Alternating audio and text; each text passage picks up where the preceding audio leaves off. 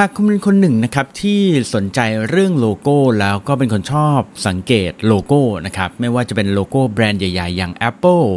Nike Adidas นะครับ Netflix เองนะครับหรือแม้กระทั่ง HBO ต่างๆ นานาเนี่ยนะครับ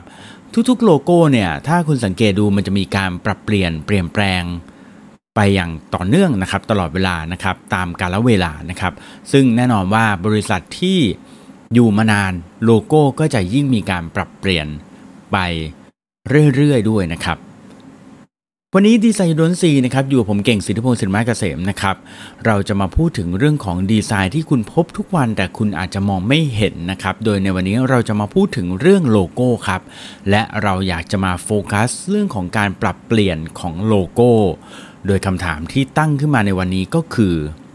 ทำไมโลโก้ไนกี้แต่ก่อน มีตัวอักษรเขียนคำว่าไนกี้แต่ทำไมปัจจุบันนี้ เหลือแค่ เครื่องหมายกราฟิกอย่างเดียวเท่านั้นครับ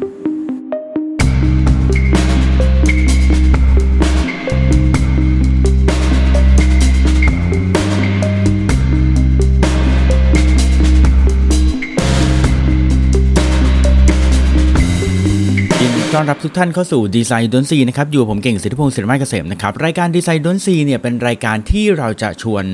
ทุกทุกท่านมาฟังเรื่องของดีไซน์ที่คุณพบทุกวันแต่อาจจะมองไม่เห็นนะครับ เป็นเรื่องของดีไซน์ที่เราจะมาในทุกๆวันอังคารนะครับ ซึ่งคุณสามารถติดตามได้หลายช่องทางนะครับ ไม่ว่าจะเป็นทาง Spotify, SoundCloud, Apple Podcast, Castbox นะครับหรือว่า Podbean นะครับแล้วก็ถ้าเกิดว่าฟังแล้วชอบนะครับก็อย่าลืมกด subscribe นะครับแล้วก็แชร์ให้เพื่อนๆได้ฟังด้วยนะครับ ตอนนี้เนี่ย Design You Don't See เนี่ยได้ทำรายการแยกออกมาแล้วด้วยเหมือนกันนะครับจริงๆก็ยังอยู่ในกลุ่มของ Creative Talk Podcast เนี่ยแหละนะครับ แต่ว่าที่ทำแยกออกมา เพราะว่า Design You Don't See เนี่ยมีคนฟังอยู่ พอสมควรเลยทีเดียว แล้วก็หลายคนเริ่มที่จะ request มาว่าถ้าเกิดว่าอยากฟัง เฉพาะ Design You Don't See อย่างเดียวเนี่ยโดยที่ไม่ต้องเลือกจาก list ของรายการหลากหลายที่รวมอยู่ในกลุ่มของ Creative Talk Podcast จะทำยังไงนะครับ เราก็เลยสร้างเป็นช ANNEL แยกขึ้นมาต่างหากเลยนะครับ เพื่อให้ทุกๆท่านสามารถที่จะนั่งฟังได้เฉพาะ Design You Don't See อย่างเดียวนะครับ โอเค วันนี้ก็อยากจะมาพูดเรื่องของโลโก้ครับ โลโก้เนี่ยจริง ๆ เป็นสิ่งที่หลายๆคนเนี่ยในวงการดีไซน์ แล้วก็วงการของคนที่ทำธุรกิจที่ต้องเกี่ยวข้องกับเรื่องดีไซน์เนี่ย จะต้องพูดถึงโลโก้อยู่ตลอดเวลานะครับคุณจะทำธุรกิจขึ้นมาธุรกิจใหม่ขึ้นมาเนี่ยนอกจากชื่อแบรนด์ใหม่ๆ ที่คุณจะต้องตั้งแล้วเนี่ยก็เป็นตัวโลโก้นี่แหละฮะที่คุณจะต้องออกแบบขึ้นมานะครับดังนั้นเนี่ยโลโก้คืออะไรก่อนนะฮะเวลาคนถามผมว่าโลโก้คืออะไรเนี่ยผมมักจะชอบบอกพวกเขาครับทุกคนนะครับว่าโลโก้ก็เหมือนหน้าตามนุษย์ฮะหน้าตาคนครับ เป็นยังไงครับ หมายความว่าโลโก้ที่ดีเนี่ยมันต้องมีความยูนิค มีความที่พูดง่ายว่าถ้าเป็นคนก็เหมือนเป็นคนหน้าไม่โหลอะนะฮะคุณเห็นหน้าคนนี้แล้วคุณแบบโอ้โหจำได้เลยจำแม่น คนนี้หน้าโหด คนนี้มีหนวด คนนี้คิ้วเข้ม อะไรอย่างนี้นะฮะดังนั้นเนี่ยคือโลโก้เนี่ยลองนึกภาพดูว่าเหมือนหน้าคน แล้วหน้าคนเนี่ยมันมีลักษณะอย่างไรอีก หน้าคนเนี่ยบางครั้งมันบอกได้ถึง character ของคนคนนั้น เช่น คนคนนี้เป็นคนดุ คนคนนี้เป็นคนใจดี คนคนนี้เป็นคนน่ารักนะครับ ดังนั้นเนี่ยโลโก้ไม่ต่างอะไรกับหน้าคนเลยครับ ถ้าเกิดว่าคุณต้องการที่จะสร้างโลโก้ขึ้นมาสักตัวหนึ่งที่เอาไว้ใช้สำหรับแบรนด์ของคุณเนี่ย ลองนึกภาพดูแล้วกันครับ ว่าถ้าเกิดว่าแบรนด์ของคุณเป็นแบรนด์เสื้อผ้า โลโก้ก็คือเหมือนหน้าตาของแบรนด์เสื้อผ้าคุณนั้น คุณอยากให้หน้าตาเขาออกมาเป็นยังไง เป็นคนใจดี เป็นคน modern เป็นคนซีเรียสเป็นคนเนี้ยบนะครับ แล้วแต่เลยนะครับ ดังนั้นเนี่ยโลโก้จึงมีความสำคัญแบบนี้ครับ ทีนี้วันนี้เราจะมาพูดถึงเรื่องของโลโก้กันครับ หลังจากที่ผมได้ตั้งคำถามไปครับว่าทำไมโลโก้ไนกี้เนี่ย แต่เดิมเนี่ยนะฮะมันมีคำว่าไนกี้แล้วก็มีโลโก้ที่เขาเรียกว่าตัวตัวสวูชเนี่ยนะครับซึ่งเป็นเครื่องหมายคล้ายๆ เครื่องหมายถูกนะบางคนก็บอกเป็นเรื่องเป็นรูปอ่า ปีกนกบ้างนะครับแต่ว่าเราเล่าให้ฟังไวๆแล้วกันนะไนกี้นี่เป็นชื่อของเทพเจ้านะครับ เทพที่ชื่อว่าเทพไนกี้นะครับ แล้วก็ตัวที่คุณเห็นเป็นคล้ายๆ เครื่องหมายถูกเนี่ยจริงๆ ไม่ใช่เครื่องหมายถูกนะฮะ เป็นรูปตัว V นะครับ ซึ่งเป็นคำย่อนะครับมาจากคำว่า victory นะครับ ซึ่งเทพไนกี้เนี่ยเป็นเทพแห่งชัยชนะนั่นเองนะครับ ทีนี้ครับ เจ้าไนกี้เนี่ยนะฮะถ้าเกิดว่าคุณสังเกตดูดีๆ แต่ก่อนเนี่ยมันมีสวูชกับ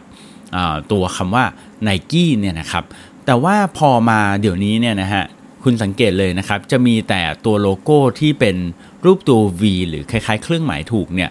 เท่านั้นเองนะครับ ไม่มีเขียนคำว่าไนกี้อีกแล้วทำไมฮะแล้วเขากลัวคนจะจำไม่ได้หรอว่านี่คือไนกี้อะนะฮะเอาล่ะ ก่อนที่จะมาถึงตรงนั้นเนี่ยผมอยากจะขอเล่าให้ฟังถึง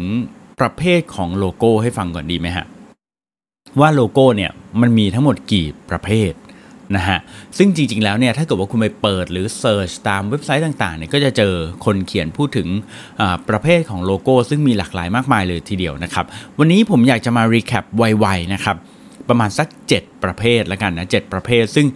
ไม่ต้องซีเรียสมากฟังเพลินๆนะฮะแล้วเดี๋ยวลองดูว่าโลโก้ที่คุณเห็นทุกๆวันนี้มันเป็นแบบประเภทไหนละกันนะครับแล้วเดี๋ยวเราค่อยมาอธิบายว่าทำไมโลโก้อย่างเช่น n i กี้หรือแม้กระทั่ง Apple เนี่ยนะครับแต่ก่อนก็มีเขียนคำว่า Apple ใช่ไหมเดี๋ยวนี้ไม่มีเขียนคำว่า Apple แล้วนะมีแค่รูป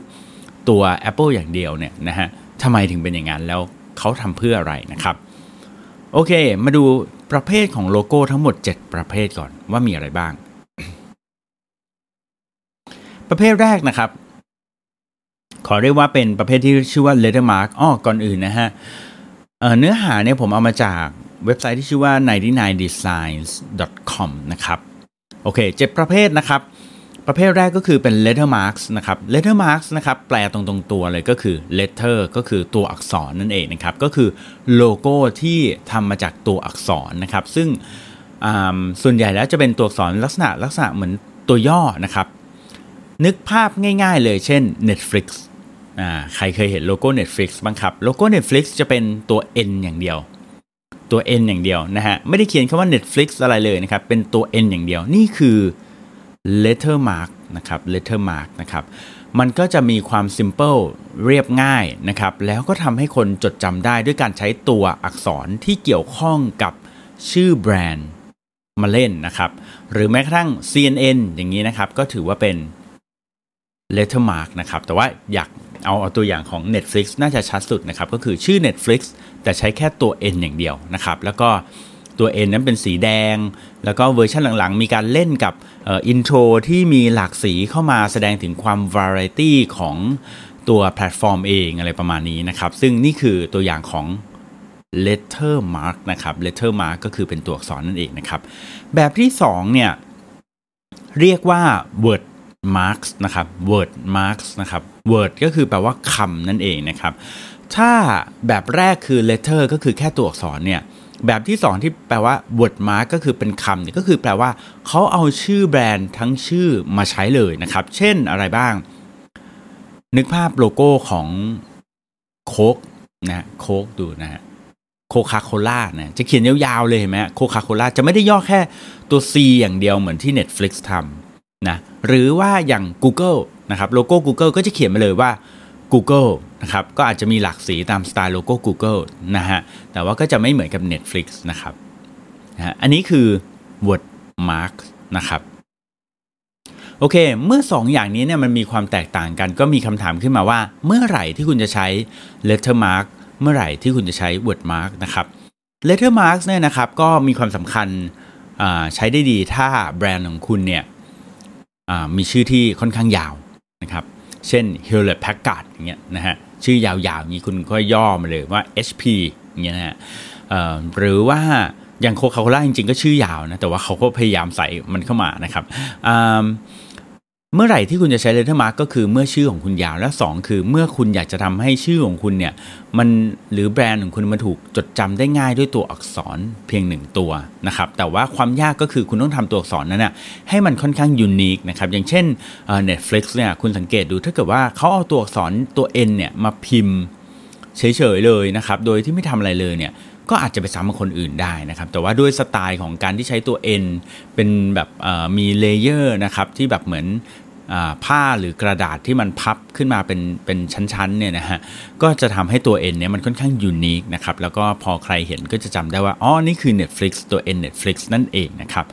แต่ Wordmark เนี่ยนะครับจะใช้ได้ดีนะครับถ้าเกิดว่าคุณเป็นแบรนด์ใหม่นะครับแบรนด์ใหม่ๆเลยนะครับแล้วคุณแบบว่ากลัวว่าคนจะจำแบรนด์ของคุณไม่ได้นะครับคุณก็ใช้ word mark ไปเลย เขียนชื่อคุณไปเลยเต็มๆนะครับสมมติผมมีแบรนด์ชื่อเก่งแล้วกันนะฮะ G E N G เก่ง ผมก็เขียนไปเลยว่าเก่งนะฮะ G E N G ไม่ต้องไปย่อว่าเป็นตัว G เพราะว่าย่อเป็นตัว G บางทีทำไม่ดีเนี่ยคนอาจจะคิดว่าเฮ้ยนี่เป็น Google หรือเปล่านะฮะแต่จริงๆแล้วเป็น G E N G เก่งนั่นเองนะครับแบบนี้เป็นต้นนะครับก็เหมาะสำหรับแบรนด์ใหม่ๆนะครับก็อาจจะใช้ word marks ได้นะครับ ถัดมานะครับเขาเรียกว่าเป็นโลโก้ที่เป็นแบบ symbol นะครับ symbol หรือว่าใช้ชื่อยาวๆว่า pictorial marks นะครับเป็น symbol นี้ก็มาถึงตัวที่เราตั้งคำถามเนี่ยแหละครับ ก็คืออย่างเช่นแบรนด์ของ Apple นะครับที่ใช้รูปตัวลูกลูก Apple อย่างเดียวนะครับ หรือแบรนด์ของ Nike นะครับซึ่งเป็นตัว swoosh อย่างเดียวนะครับไอแบบเนี้ยเขาเรียกว่าเป็น symbol นะครับหรือ ทวิตเตอร์นะครับ Twitter ก็ใช้รูปนกแบบนี้นะครับ ก็จะเป็นแบรนด์แบบแค่นี้นะครับ เป็นแค่กราฟิกเป็น symbol อันเดียวนะครับ แบบที่ 4 ครับเขาเรียกว่า abstract logo marks นะครับ abstract เนี่ยก็จะแตกต่างจากการที่เป็น symbol นิดหน่อยนะครับ abstract ก็คือการใช้กับพวกเชฟต่างๆ ที่แบบพูดง่ายว่ามันดูไม่ make sense นะครับ เช่นโลโก้เ e p ซี่ ที่เห็นเป็นรูปวงกลม แล้วก็ข้างบนเป็นสีแดง ตรงกลางสีขาวข้างล่างสีน้ำเงิน หรือโลโก้แบบ Adidas อย่างนี้นะครับ ก็เป็นเป็นกราฟิกที่ไม่ค่อย make sense เท่าไหร่เป็นรูปคล้ายๆคล้ายๆ ดอกไม้หรืออะไรผมไม่แน่ใจนะครับว่าโลโก้ของ Adidas มาจากอะไรนะครับ หรือแม้กระทั่งจริงๆ Nike ก็เหมือนกันนะครับ ทีนี้ครับโลโก้แบบที่ 5 ครับ ก็คือเขาเรียกว่าเป็นแบบมาสคอตนะครับแบบมาสคอตนะฮะแบบมาสคอตนี้ยกตัวอย่างเอาชัดๆเลยนะครับ ก็คือ KFC นั่นเองนะฮะ KFC เนี่ยโลโก้เขาเนี่ยถ้าเกิดว่าคุณเห็นมันจะมีหลายแบบ อย่างเช่นแบบที่เป็นอ่า letter mark นะครับอย่างเช่นตัว KFC ที่เป็นตัวอักษรอย่างเดียวนะครับหรือว่าแบบที่เราเห็นเด่นๆเลยก็คือโลโก้ที่มีรูปคุณลุงนะครับคุณลุงคุณลุงเคนนะฮะอยู่อยู่ตรงนั้นด้วยนะครับนี่คือโลโก้แบบมาสคอตนั่นเองนะครับเมื่อไหร่ที่เราจะใช้โลโก้แบบมาสคอตครับก็คือเมื่อ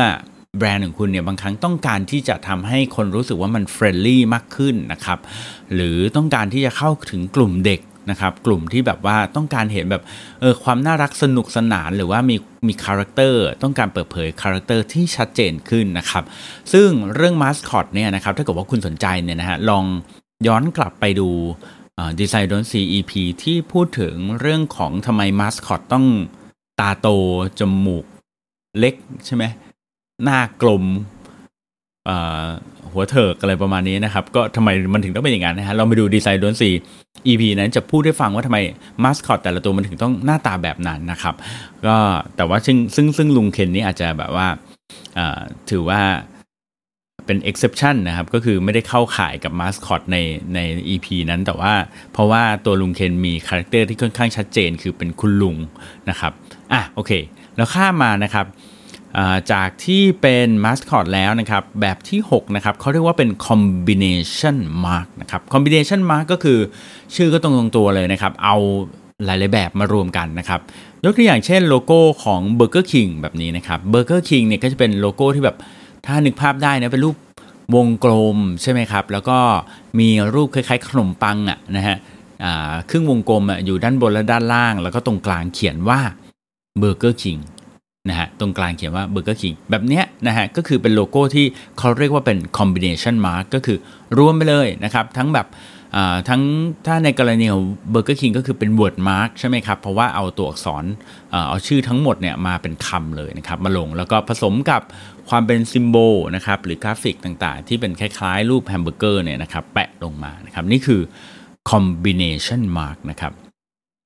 สุดท้ายครับแบบที่7นะครับก็คือเขาเรียกว่าเป็น emblem นะครับ emblem นี่ก็คือเป็นลักษณะเหมือนตราประทับอะนะฮะตราตราประทับนะฮะซึ่ง emblem เนี่ยคุณจะพบกับอะไรบ่อยครั้งเอาโลโก้ที่ผมเชื่อว่าหลายคนเห็นบ่อย แล้วก็จำได้เลยนะครับ นั่นก็คือโลโก้ Starbucks นั่นเองนะครับโลโก้ Starbucks เนี่ยเป็นลักษณะเหมือน emblem นะครับคือเป็นรูปวงกลมนะครับแล้วก็ อัดกราฟิกทั้งหมดเข้าไปอยู่ในวงกลมนั้นนะครับ โดยเฉพาะโลโก้ Starbucks เวอร์ชันก่อนนะครับ ที่รอบๆในวงกลมนั้นจะมีเขียนคำว่า Starbucks Coffee ด้วยนะครับ แต่ว่าโลโก้แบบ emblem เนี่ยนะครับถูกใช้เยอะนะครับในพวกอะไรที่ต้องการให้ดูเป็นการศึกษามหาวิทยาลัยนะครับ พวกมหาวิทยาลัย พวกโรงเรียนต่างๆนะครับก็จะสังเกตดูว่าจะใช้โลโก้ลักษณะแบบ emblem นะครับคือโลโก้ที่มี detail เยอะๆนะครับแล้วก็ทุกอย่างก็จะถูกอัดเข้าไปอยู่ในกรอบสี่เหลี่ยมสามเหลี่ยมห้าเหลี่ยมแล้วแต่เลยนะครับคิดถึงโลโก้พวกฮอกวอตส์อะไรอย่างเงี้ยนะครับหรืออะไรพวกนี้ก็จะเป็นเหมือนกันหรือถ้าเกิดว่าจะจะนึกถึงโลโก้ที่แบบว่าชัดๆ มากๆ ก็พวกโลโก้พวกกีฬาต่างๆ โดยเฉพาะพวกกีฬาในต่างประเทศนะครับไม่ว่าจะเป็นพวกอเมริกันฟุตบอลนะครับเบสบอลอะไรต่างๆ พวกนี้จะใช้ emblem ทั้งนั้นนะครับ หรือว่าถ้าเกิดว่าเป็นแบรนด์ทั่วไปนะครับ ก็จะมีอย่างเช่น Harley Davidson นั่นเองนะครับ ก็จะใช้ลักษณะของemblem นั่นเองนะครับ ทีนี้ครับเราก็กลับมาถึงคำถามที่เราคุยกันนะครับว่าอ้าวแล้วทำไมไนกี้นะครับแต่ก่อนเนี่ยมีมาตัวอักษรบวกกับ มีตัวเครื่องหมายถูกด้วยนะครับ เป็นตัว V ตัว swoosh ด้วยนี่ด้วยนะฮะ แต่ว่าตอนนี้ถูกตัดออก ก่อนอื่นเลยเนี่ย ตอนนี้คุณน่าจะพอนึกภาพโลโก้ออกแล้วนะฮะ ถ้าเป็นโลโก้ไนกี้สมัยก่อนที่มีทั้งตัวอักษรแล้วก็มีกราฟิกด้วยเนี่ยนะฮะ เราจะเรียกว่า เรียกว่าอะไรครับ เรียกว่า combination mark ถูกไหมครับ เพราะว่ามีทั้งกราฟิกนะครับ ที่เป็นตัว symbol เนี่ยนะครับอยู่แล้วก็มีตัวอักษรนะครับซึ่งเป็น word mark นะครับเขียนว่า Nike ถ้าเป็น Apple นะครับโลโก้ Apple เมื่อประมาณ 10-20 ปีก่อนนะครับเป็นรูป Apple นะครับแล้วก็มีตัวอักษรเขียนว่า Apple ด้วยนะครับอันนี้ก็ถือว่าเป็น combination mark ด้วยเหมือนกันนะครับทีนี้ครับเหตุผลที่ทำไมทั้ง Apple และ Nike และอีกหลาย ๆ แบรนด์นะครับตัดสินใจเอาชื่อ แบรนด์ของตัวเองออกนะครับแล้วก็เหลือแค่โลโก้อย่างเดียวนะครับโดยเฉพาะ Apple เนี่ยนะครับแต่ก่อนเนี่ยโลโก้ของ Apple เนี่ยเป็นโลโก้สีแบบมีทั้งหมด 7 สีด้วยนะครับมี 7 สีเลยอยู่ในตัว Apple อันเดียวนะครับปัจจุบันนี้เป็นโลโก้ Apple ที่แบบมีสีเดียวนะครับสีเดียวเลยนะครับแบนๆเลยนะครับเพราะว่า 1 คือเขาต้องการเน้นเรื่องของความ simplicity นะครับหรือว่าความเรียบง่ายนั่นเองนะครับสคือแบรนด์เขาเนี่ยแน่นอนเลยนะครับ ถูกจดจำแล้วก็เป็นที่จดจำอย่างชัดเจนแล้วนะครับ คือถ้าคุณเห็นโลโก้ swoosh นะครับของ n i กี้เนี่ยคุณก็จะไม่ไม่ไม่ไม่สับสนแล้วว่ามันเป็นแบรนด์อื่นนะครับ หรือว่าถ้าเกิดว่าคุณเห็นโลโก้ของ Apple ซึ่งเป็นรูป Apple ถูกกัด แล้วก็มีไอตัวใบไม้ใบ Apple เนี่ยนะครับลอยอยู่ข้างบนเนี่ย มันก็ชัดเจนเลยว่าเป็น Apple มันคือมันไม่ถูก มันไม่มีความสับสนกับแบรนด์อื่นแล้วเรียบร้อยแล้วนะครับเขาก็จะเอาตัวอักษรพวกนี้ออกนะครับ เพื่อความเรียบง่ายนะครับ แล้วก็เหตุผลที่ 3 ครับ ก็คือเพื่อทำให้มันถูกออกแบบและถูกใช้งานได้มากยิ่งขึ้น ได้ดียิ่งขึ้นนะครับ ยกตัวอย่างเช่นให้เห็นภาพง่ายๆ อย่างเช่นโลโก้ไนกี้เนี่ยนะครับคือพอเหลือแต่ตัว swoosh หรือตัวโลโก้อย่างเดียวเนี่ยนะครับพอมาทำเสื้อผ้านะครับ โดยเสื้อ ชุดหนึ่งที่ผมเห็นแล้วผมชอบมากก็คือเป็นเสื้อยืดธรรมดา แต่ว่าเอาโลโก้อันเบ้อเริ่มเลยนะครับ มาแปะไว้กลางเสื้อเลยนะครับ คือแบบสวยมากนะครับ หรือรองเท้าเนี่ยนะครับก็เอาแต่ไอตัว swoosh เนี่ยมาคาดไว้นะครับ คาดไว้แบบใหญ่ ๆ เลยนะครับ แบบเยอะๆเลยนะครับ ก็ก็จบเลยนะครับ มันก็เป็นไนกี้แล้วนะครับ โดยที่ไม่ต้องพะวงถึงว่าเอ๊ะฉันจะต้องเอาคำว่าไนกี้ไปแปะไว้ตรงไหน ซึ่งถ้าเกิดว่าคุณไปซื้อรองเท้าไนกี้เดี๋ยวนี้ที่ทำขายแต่ว่าเป็นเวอร์ชั่นที่แบบ ทำเหมือนวินเทจย้อนยุคกลับไปเนี่ยมันจะยังมีคำว่าไนกี้อยู่นะครับเช่นเดียวกันกับ Apple นะครับคุณเห็นไหมฮะว่าบนคอมพิวเตอร์ของคุณมันก็ไม่ต้องเขียนคำว่า Apple แล้วนะครับบนกล่องก็ไม่ต้องเขียนว่า Apple แล้วนะครับ Apple ก็ถูกใช้โลโก้เนี่ยนะครับบนคอมพิวเตอร์บน Product ต่างๆ ที่เขาขายเนี่ยได้อย่างแนบเนียนแล้วก็ง่ายดาย เพราะว่าแบรนด์เขาถูกจดจำแล้วนะครับแล้วก็ไม่จำเป็นที่จะต้องเอาตัวอักษรคำว่า Apple มาเขียนให้มันยุ่งยากวุ่นวายมากขึ้นนะครับ เช่นเดียวกันกับ Starbucks ก็เหมือนกันนะครับ ที่ตอนหลังทำให้มันเรียบง่ายขึ้นนะครับ แล้วก็การทำซ้ำก็จะทำง่ายนะครับ อย่างเช่น Starbucks เนี่ยแต่ก่อนเป็นลักษณะแบบแอมเบลมที่มีแบบมีรายละเอียดเยอะนะครับ เมื่อพอต้องทำซ้ำหรือว่าต้องถูกย่อในขนาดเล็กเนี่ยมันก็จะมีปัญหาเยอะนะครับ โดยเฉพาะเวลาที่ Starbucks จะทำ Product เพิ่ม เช่นทำแก้วทำอะไรพวกนี้นะครับ แล้วก็อยากจะไปแปะไว้ตาม แปะโลโก้ไว้ตามแก้วตาม Product ต่างๆของเขาเนี่ยถ้าเกิดว่าเขาทำให้มันเรียบง่ายเนี่ยมันก็จะเอาไปใช้ได้ง่ายด้วยนะครับ แล้วก็ที่สำคัญก็คือคนเนี่ยสามารถจำได้แล้วมันไม่มีความซับซ้อน ที่สำคัญคือบางครั้งดีไซน์ของโลโก้ที่เรียบง่ายเนี่ยมันไม่ไปสร้างความรบกวนให้กับดีไซน์หลักของตัว Product หรือสินค้าที่กำลังขายด้วยนะครับ และนี่คือเหตุผลครับว่าทำไม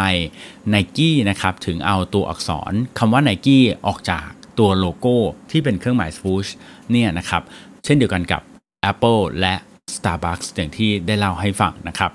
ขอบคุณที่ติดตามดีไซน์ดนซีนะครับกับผมเก่งสิทธิพงศ์สิริมาเกษมนะครับรายการที่เราจะพูดถึงเรื่องดีไซน์ที่คุณพบทุกวันนะครับแต่คุณอาจจะมองไม่เห็นนะครับรายการนี้มาทุกวันอังคารนะครับแล้วถ้าชอบนะครับสามารถฟัง EP ต่อๆไปได้เลยนะครับแล้วถ้าเกิดว่าใครมีคำถามสงสัยเกี่ยวกับเรื่องของดีไซน์ที่คุณพบทุก ๆ วันนี้นะครับลอง inbox มาถามผมได้นะครับ ที่ Facebook ส่วนตัวก็ได้นะครับ เก่งสิทธิพงศ์นะครับ G E N G S I T T I P O N G นะครับ หรือ inbox มาที่